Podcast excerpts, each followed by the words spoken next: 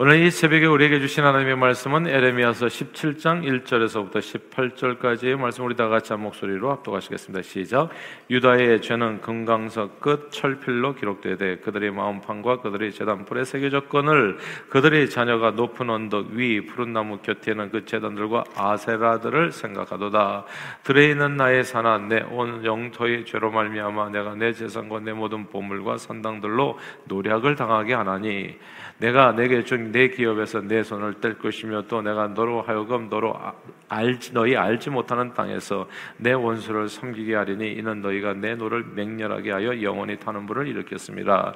여호와께서 이와 같이 말씀하시니라 무릇 사람을 믿으며 육신으로 그의 힘을 삼고 마음이 여호와께서 떠난 그 사람은 저주를 받을 것이라 그는 사막의 떨기나무 같아서 좋은 일이 오는 것을 보지 못하고 광야 간조한 곳 건건한 땅 사람이 살지 않은 땅에 살리라 그러나 무릇 여호와를 의지하며 여호와를 의뢰하는 그 사람은 복을 받을 것이라.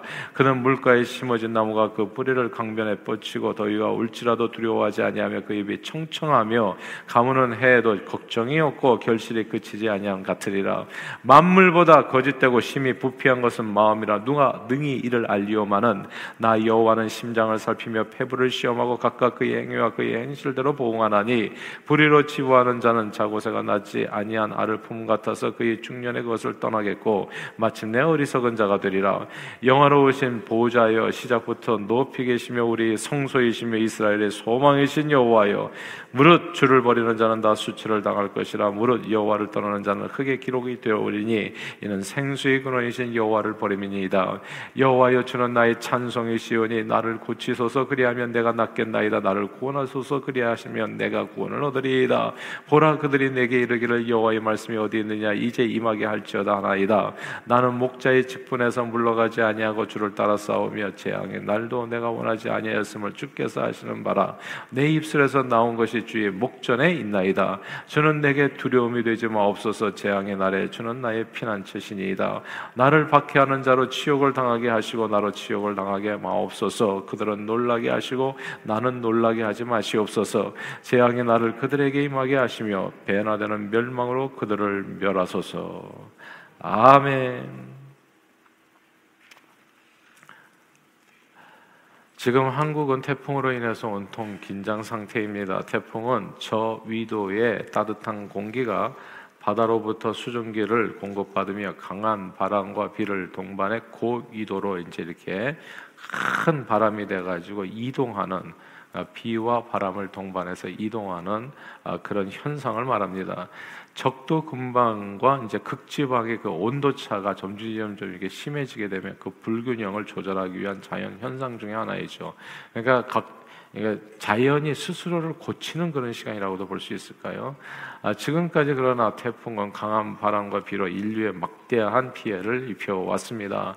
태풍으로 인해 이제 해일이 일어나고 수해, 뭐 풍해 등 항만 시설 파괴와 그 다음에 해난 사고 그리고 산사태를 유발하고 여러 시설들을 침수시킵니다.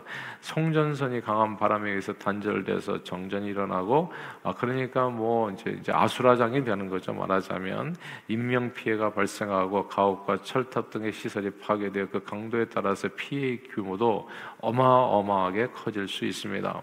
이제 보통 한 번도 부는 태풍은요. 한반도는 그렇게 태풍의 피해를 지금까지 많이 입지는 않았어요. 그냥 태풍이 지나갈 때 그 여파로 인해 가지고 이제 어, 몇몇 지역에서 이제 이렇게 어, 비가 좀 많이 내리고 해서 침수 피해가 좀 있었을까? 근데 정통으로 그렇게 맞은 적은 별로 많지가 않습니다. 태풍, 태풍이 어떻게 되냐 한반도로 오다가 항상 이제 일본 열도를 통해서 이제 비껴가는 경우가 많았던 거거든요. 그래서 남해안 쪽에 뭐 경상도 지역에 아 좀 비가 왔다. 그리고 거기에 또 바람이 불어가지고 좀 몇 개 부서졌다. 뭐 이 정도로 이제 지금까지는 대부분이 그렇게 태풍이 지나갔기 때문에 아 뭐 이렇게 서울 지역은 그다지 큰 피해가 없었던 겁니다. 그런데 이번 태풍인 카누는 작년 9월에 포항 지역에 엄청난 피해를 입혔던 초강력 태풍의 그 위력을 안고 한반도 중심부를 직통으로 관통해서 지나갈 수 있다고 기상청이 예보했는데 오늘 아침에도 보니까 그 예보가 이제 계속 똑같더라고요. 아, 직통으로 지나가는 거예요.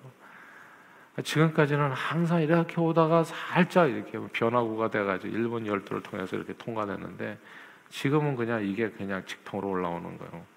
예전에 우리도 한번 직통으로 맞았던 적이 있죠. 허리케인 샌디. 항상 여기도 이렇게 플로리다 쪽으로 오다가 살짝 그 노스캐롤라이나 빗겨 맡겨 가지고 이제 저쪽 이제 대서양 쪽으로 빠져가는데 그때 태풍이 그대로 올라오는 바람에 우리 집이 침수가 됐었잖아요. 제가 두 차를 차 두 대를 다 잃었잖아요. 이게 태풍이 직통으로 오면은 진짜 대책이 없어요. 직통으로 한번 맞아 보면은 아, 이 보통 바람이 아니구나라는 것을 느껴요. 먼 데서 누가 다른 사람이 맞았을 때는 남 얘기처럼 들렸는데 그게 직통으로 오니까 이 천주교 다 잠겼잖아요 뒤에는 그 허리케인 Sandy 왔을 때 그래가지고 그 1층 완전히 리모델링했습니다. 이 pew가 다 잠겨가지고 그때 제가 처음으로 알았어요. 우리 교회가 이 Little Ferry에서 가장 높은 지역에 있다는 거. 우리가 잠기면 다 잠기는 거예요. 여기 이 원래 이게 이게 천주교 건물이었거든요. 옛날에 여기가 이렇게 늪지대였었잖아요.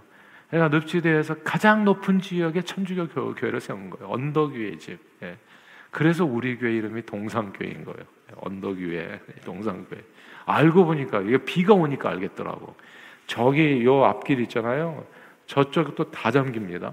그리고 여기 천주교 잠기고 그리고 우리 교회가 거기 위에 딱 서 있는 거예요. 야 기가 막히더라고 그때 장관이에요. 여기 다 그냥 물바다가 돼 있는데 태풍을 정통으로 맞으면요 어마어마합니다. 그 피해가. 그런데 이번에 오늘 이 태풍 카눈이 그냥 정통으로 한국 시간으로 이제 9일 오늘 오늘부터죠 벌써 예, 이미 태풍이 남해안에 도착했고 10일에는 서울을 강타하게 됩니다. 한국 시간으로. 그리고 11일에는 평양을 거쳐서 만주로 올라가요.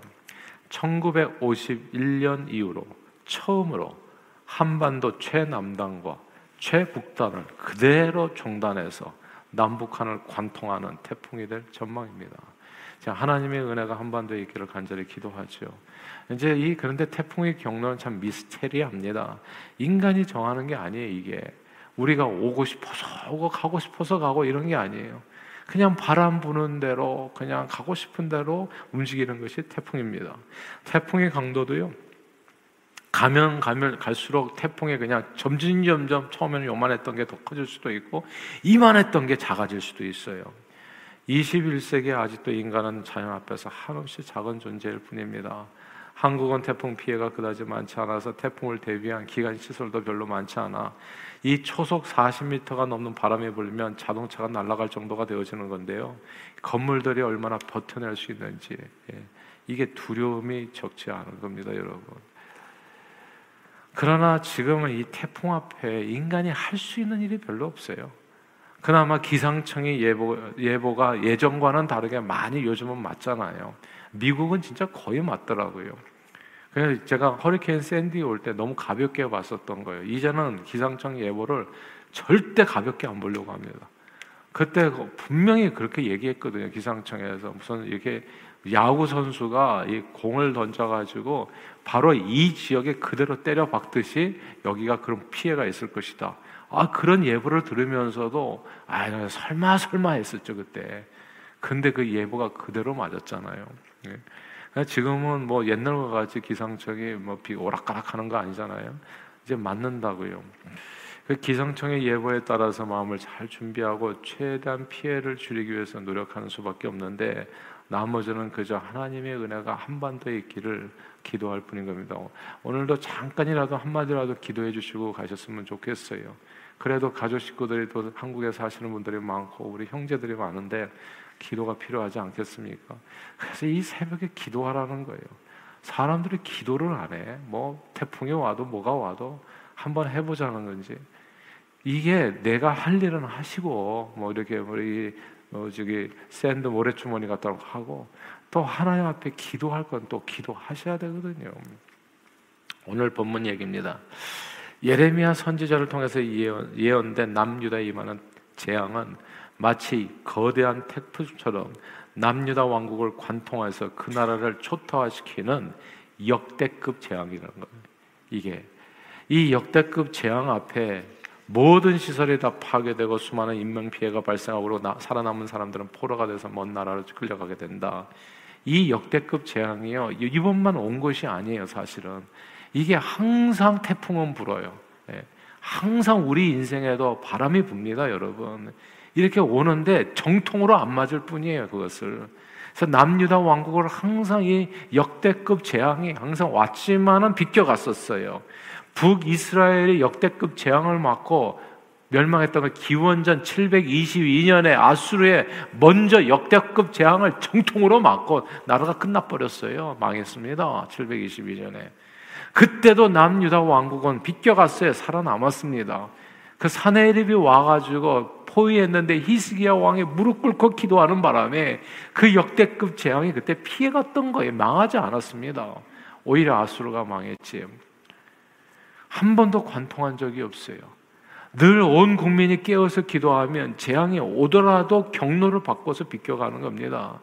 근데 예레미야 때 남유다 왕국에 닥치는 이 역대급 재앙은 남유다 왕국의 최북단에서 최남단까지 종단, 종단 해가지고 남북한을 갖다 관통하는 재앙이 될 전망이었어요. 자, 이 재앙이 북에서부터 내려오는데 남유다 왕국의 선지자들, 오늘날로 말하자면 기상청 사람들이라고 볼 수 있겠죠. 뭐 그런 보고처럼 서로서로 앞으로도 이 재앙의 예상 경로를 예상해가지고 백성들에게 예언하는 거예요. 대부분의 선지자들은 이번 재앙도 예전처럼 남유다 왕국을 비껴갈 것이기 때문에 크게 걱정할 것 없다. 평안 평안하다 평안하다 백성들은 평, 백성들은 좋은 얘기 듣고 되게 좋아하거든요. 아 괜찮다고 그러니까 괜찮은 줄 알고. 근데 예레미야 선지자 하나만 이번 재앙은 절대 남유다 왕국을 비껴가지 않는다. 정통으로 내린다 우리에게. 왜 그렇게 이 재앙이 우리를 비껴가지 않냐고 정통으로 우리가 재앙을 맞아야 돼. 그 이유가 오늘 본문에 나오는 거예요. 13절 말씀입니다. 13절 한번 같이 한번 읽어볼까요? 같이 읽겠습니다. 시작. 이스라엘의 소망이신 여호와여 무릇 주를 버리는 자는 다 수치를 당할 것이라 무릇 여호와를 떠나는 자는 흙에 기록되오리니 이는 생수의 근원이신 여호와를 버림이니이다. 아멘. 여기서 이스라엘의 소망 주를 버리는 자는 수치를 당한다 여호와를 떠나는 자는 흙에 기록된다 생수의 근원을 버림이라 이 말씀을 주목해야 됩니다. 우리 예수님은 생수의 근원 생명의 근원이요 또한 우리 인생의 소망이라는 말씀. 물을 떠난 물고기는 혹시 살 수 있을지 모르지만 예수 떠난 인생은 생명을 이룰 것이요 소망 없는 인생을 살게 될 것이라. 그간에 하나님 대신에 이스라엘 백성들이 어떻게 했다고요? 남유다 백성이 하나님을 믿고 의지하는 대신에 제가 그러잖아요. 새벽에 와서 늘 기도하시라고 별일 아니면 무슨 죽을 병에 안 걸렸으면 예. 주님 앞에 제발 와서 기도를 하라. 예. 우리 교회의 가장 큰 장점은 새벽 기도예요. 이거 기도 없이 하루도 깨지 않고 기도 없이 하루도 잠들지 않고 근데 이걸 못 알아듣냐고. 예. 그러니까 이게 정통으로 재앙을 만나지 않으려면요. 주님 앞에 납자 엎드려서 기도하는 수밖에 없어요. 오더라도 주님, 왜냐하면 태풍의 경로는 아무도 모르기 때문에 그래요. 이 바람이 불어가는데 하나님 비껴가게 해주십시오. 내 인생에 나를 지켜주시. 재앙은 항상 오는데 패스 오버 나를 넘어가게 해주십시오. 그거예요. 문설주에 예수 피를 바르고 하나님 나를 도와주십시오. 오늘 무슨 일을 당할지 누가 알겠냐고요, 도대체. 무슨 자신감으로 살아가냐고요. 그렇게 자신만만하냐고요. 그렇게 지혜가 많고 능력이 많고 힘이 있으시냐고. 그러니까 힘없는 연약한 인생들이 힘이 있는 것처럼 잘난 척하고 살아. 그게 교만이잖아요. 하나님 앞에. 생명의 근원이신 하나님을 떠났습니다.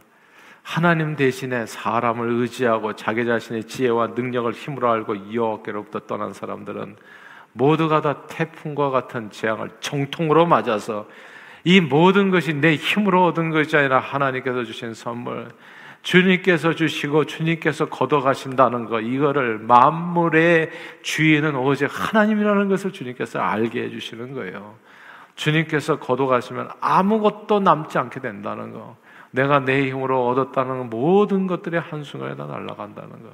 또한 하나님을 믿노라 거짓된 주님을 믿었던 차지도 덮지도 않은 신앙인들도 역시 아무도 알 수 없는 인간의 심장을 심장을 살피며 폐부를 시험하고 각각 그 행위와 그 행실대로 보응하시는 하나님 앞에 그 실체를 되면 모든 것을 잃게 된다는 거. 재앙의 날이 임하게 되잖아요. 그러면 그 아래에서 누구도 살아남기 어렵습니다. 그러나 오늘 보면 7절에 기록한 대로 그 어떤 태풍 같은 재앙 속에서도 여호와를 의지하며 여호와를 의뢰하는 그 사람은 복을 받을 것이라 마치 멸망하는 소돔 고모라에게서 생명을 얻은 롯처럼 여호와를 의지하는 그 사람은 멸망하는 세상에서 구원을 얻은 노아처럼 구원을 받고 복을 받게 된다고 오늘 말씀하는 겁니다. 그는 마치 시냇가에 심은 나무처럼 그 뿌리를 강변에 뻗치고 더위가 와도 두렵지 않고 가물어도 걱정이 않고 결실이 그치지 않게 된다. 오늘 본문의 말씀입니다. 그러나 태풍 같은 재앙이 꼭 나쁜 것만은 아니라는 사실을 우리는 주목할 필요가 있습니다. 태풍의 피해는 엄청나잖아요. 재앙이 왜 온다고 생각하세요? 이제 재앙은 삶을 뒤집어 버리는 거거든요. 내가 가진 것을 다 빼앗아 가 버리는 거거든요. 어마어마한 피해가 오는 거라고요. 태풍의 피해는 엄청나지만 태풍의 순기능이 있다는 걸 아세요? 태풍은 강한 바람이요. 바다 저층까지 영향을 줘가지고 보통 바람 가지고는 바다가 뒤집히지를 않아요. 세상을 뒤집는 것이 태풍입니다. 그래서 아주 바다를 갖다 강력한 바람의 힘으로 바다를 뒤집는 거예요. 그래가지고 바다가 뒤집히는 게 태풍이거든요. 그래서 해수 전체를 섞어주는 턴오버의 기능을 해요. 여러분 저기 이렇게 곡식을 심어보고 농사해 보신 분들은 아실 거예요. 땅을 뒤집어줘야 되거든요. 땅을 뒤집어줘야 돼. 그래야지 식물이 잘 자라는 거예요. 이 뒤집어줘야 된다고요. 바닷물을 누가 뒤집습니까? 바닷물을 뒤집어야 되는데 이게 태풍이 뒤집는 겁니다. 그래서 바닷물이 정화되는 순간입니다. 수심 깊은 곳에 시가 가만 놔두면 산소 산소량이 점점 점 줄어가요. 그래서 바다 밑속은 완전히 죽음의 바다가 되는 겁니다. 근데 이 태풍이 이걸 갖다 뒤집어 주면서 산소가 들어가는 산소가 공급돼. 그래서 기초 먹인 플랑크톤과 어류와 해조류 등 바다 생태계 전체를 건강하게 하고 활성화시켜 주는 겁니다. 갈수록 심각해지는 내만의 적조 현상을 방지해 주고 그리고 지구의 적도와 또 극지방의 열 에너지의 불균형을 갖다 또 맞춰 주는 거예요. 바람이 적도에서부터 불어가지고 저 위로 올라가는 거잖아요. 그렇게 순환을 시켜 주는 겁니다. 또 대기 중에는 우리 눈에는 안 보이지만 수없이 많은 미세먼지가 있는 거거든요. 이산화황, 이산화질소 이 오염 물질이 다 비에 녹는다고 하더라고요. 그래서 이 강력한 바람과 이 비로 인해 가지고 대기를 맑게 정화시고 그래서 태풍이 지나고 나면 하늘이 어마어마하게 맑잖아요. 그리고 막 숨이 막 확 튀잖아요. 예. 이게 다 오염 물질이 녹아내서 그런 겁니다. 세상을 뒤집어 버리는 태풍은 지구상의 악한 기운을 뒤집어서 맑고 신선한 새로운 세상을 만드는 순기능이 있어요. 하나님께서 보내시는 이 재앙에도 순기능이 있는 겁니다. 재앙을 통해서 죽을 사람들은 다 죽고요. 또 살 사람은 또 살아가는 거예요. 사람들은 중심으로부터 회개해서 모든 우상을 다 갖다 내버리고 왜냐하면 세워진 이 돌자각 같은 돌멩이들이 다 없어져 버리는 거예요. 태풍 한번 재앙하면 다 파괴되어 버리는 거거든요. 그리고 창조주 여호와 하나님을 찾게 되고 태풍의 주인이신 그리고 말씀에 순종하는 여호와 신앙을 회복해서 다시 의와 기쁨과 평강이 넘치는 하나님 나라를 회복하게 되는 겁니다. 재앙의 날에 하나님을 의지할 때 그는 우리 피난처가 되셔 삶을 지켜주시고 오히려 우리를 더욱 축복해 주시는 거예요. 사랑하는 여러분, 우리 인생에도 태풍이 불 때가 있어요. 대부분의 이 태풍에 비껴갑니다. 비껴가게 되는 것은 기도하기 때문에 그리고 태풍에 비껴갈 때는 꼭 기억하셔야 돼요. 태풍이 옵니다. 건강 문제로 뭐 암에 발견됐다. 태풍이 온다고요, 반드시. 예. 근데 그때 깔짝깔짝 기도하고 끝내지 마십시오. 그게 신호인 거예요. 너 언제든지 이거 한 방 맞고 끝날 수 있으니까 항상 주님을 의지하고 의뢰하고 살아. 복을 복된 인생을 살라. 그게 하나님의 메시지인 거예요. 근데 그걸 알아듣지 못하고 아수르라고 태풍이 왔을 때 알아들어야 되거든. 근데 그걸 알아듣지 못하고 계속 하나님을 떠나서 살아. 그러면 정통으로 최남단에서 북단까지 그냥 관통하는 태풍이 내 인생에 닥치게 되는 겁니다. 그러니까 인생의 태풍이 오거든요, 반드시. 자녀 문제로 오고, 가정 문제로 오고, 그리고 부부 생활의 문제로 오고, 경제 문제로 오고, 항상 온단 말이죠. 그러니까 그러기 때문에 제가 이 새벽 기도 중요하다고 얘기하는 거예요. 언제 어디서든지 주님 앞에 무릎을 꿇으십시오, 항상. 항상 주님을 의지하고, 의뢰하고, 그래야 그, 그때 이 비껴가는 겁니다. 정통으로 맞지 않게 되는 거예요. 그리고 만약에 정말 내가 잘못해서 정통으로 맞았을 때는 오늘 예레미야처럼 하는 겁니다. 하나님 나를 살려주세요. 천부여 의지 없어서 나를 구원해 주십시오. 이거밖에 없어요. 근데 정통으로 태풍을 맞으면서도 기도하지 않는 사람들이 있어. 그러면 그거로 끝이에요. 그 태풍이 사람을 살리지는 않아요. 재앙으로 그때 엎드려지는 사람이 생기는 겁니다. 노아 홍수가 온다고 그렇게 얘기를 하잖아요. 정통으로 온다고. 근데 그걸 우습게 생각하면 어떻게 되겠어요? 소돔 고모라가 멸망한다고 그렇게 웃으며 얘기하는데 그걸 우습게 생각하면 우습게 생각했던 사위들은 롯의 딸들의 사위들은 다 죽었어요. 마지막 때가 그럴 겁니다. 오늘 지금은 은혜 받을 만한 때요 구원의 날. 오늘 말씀을 그러므로 마음에 새겨서 우리에게 태풍이 올 때마다 꼭 하나님 앞에 납작 엎드려 기도하는 저와 여러분들이 되실 수 있기를 바라고 오히려 이 재앙이 재앙이 아니라 내 인생을 뒤집는 기회가 되어서 선순환하는 그래서 더욱더 아름답고 맑고 깨끗하고 그리고 정결하고 고귀한 인생으로서 하나님의 축복을 누리고 그 축복의 근원으로서 존귀하게 복음의 근원으로 쓰임 받는 저와 여러분들이 다 되시기를 주 이름으로 축원합니다. 기도하겠습니다. 하나님 아버지 오늘 이 새벽에도 우리의 삶을 붙들어 인도해 주심을 감사드리고 아버지 하나님 하나님께서 보내시는 재앙에도 순기능이 있다는 것 어려움을 겪을 때마다 납작 엎드려서 기도하고 간구하고 신앙의 깊이를 더해서 여호와를 의지하고 의뢰해서 언제 어디서나 복을 받는 시냇가의 심은 나무처럼 청청하고 언제 어디서나 산자의 땅에서 승리하는 저들의 삶이 될 수 있도록 우리 발걸음을 온전히 주장해 주시옵소서. 예수 그리스도 이름으로 축복하며 기도하옵나이다. 아멘.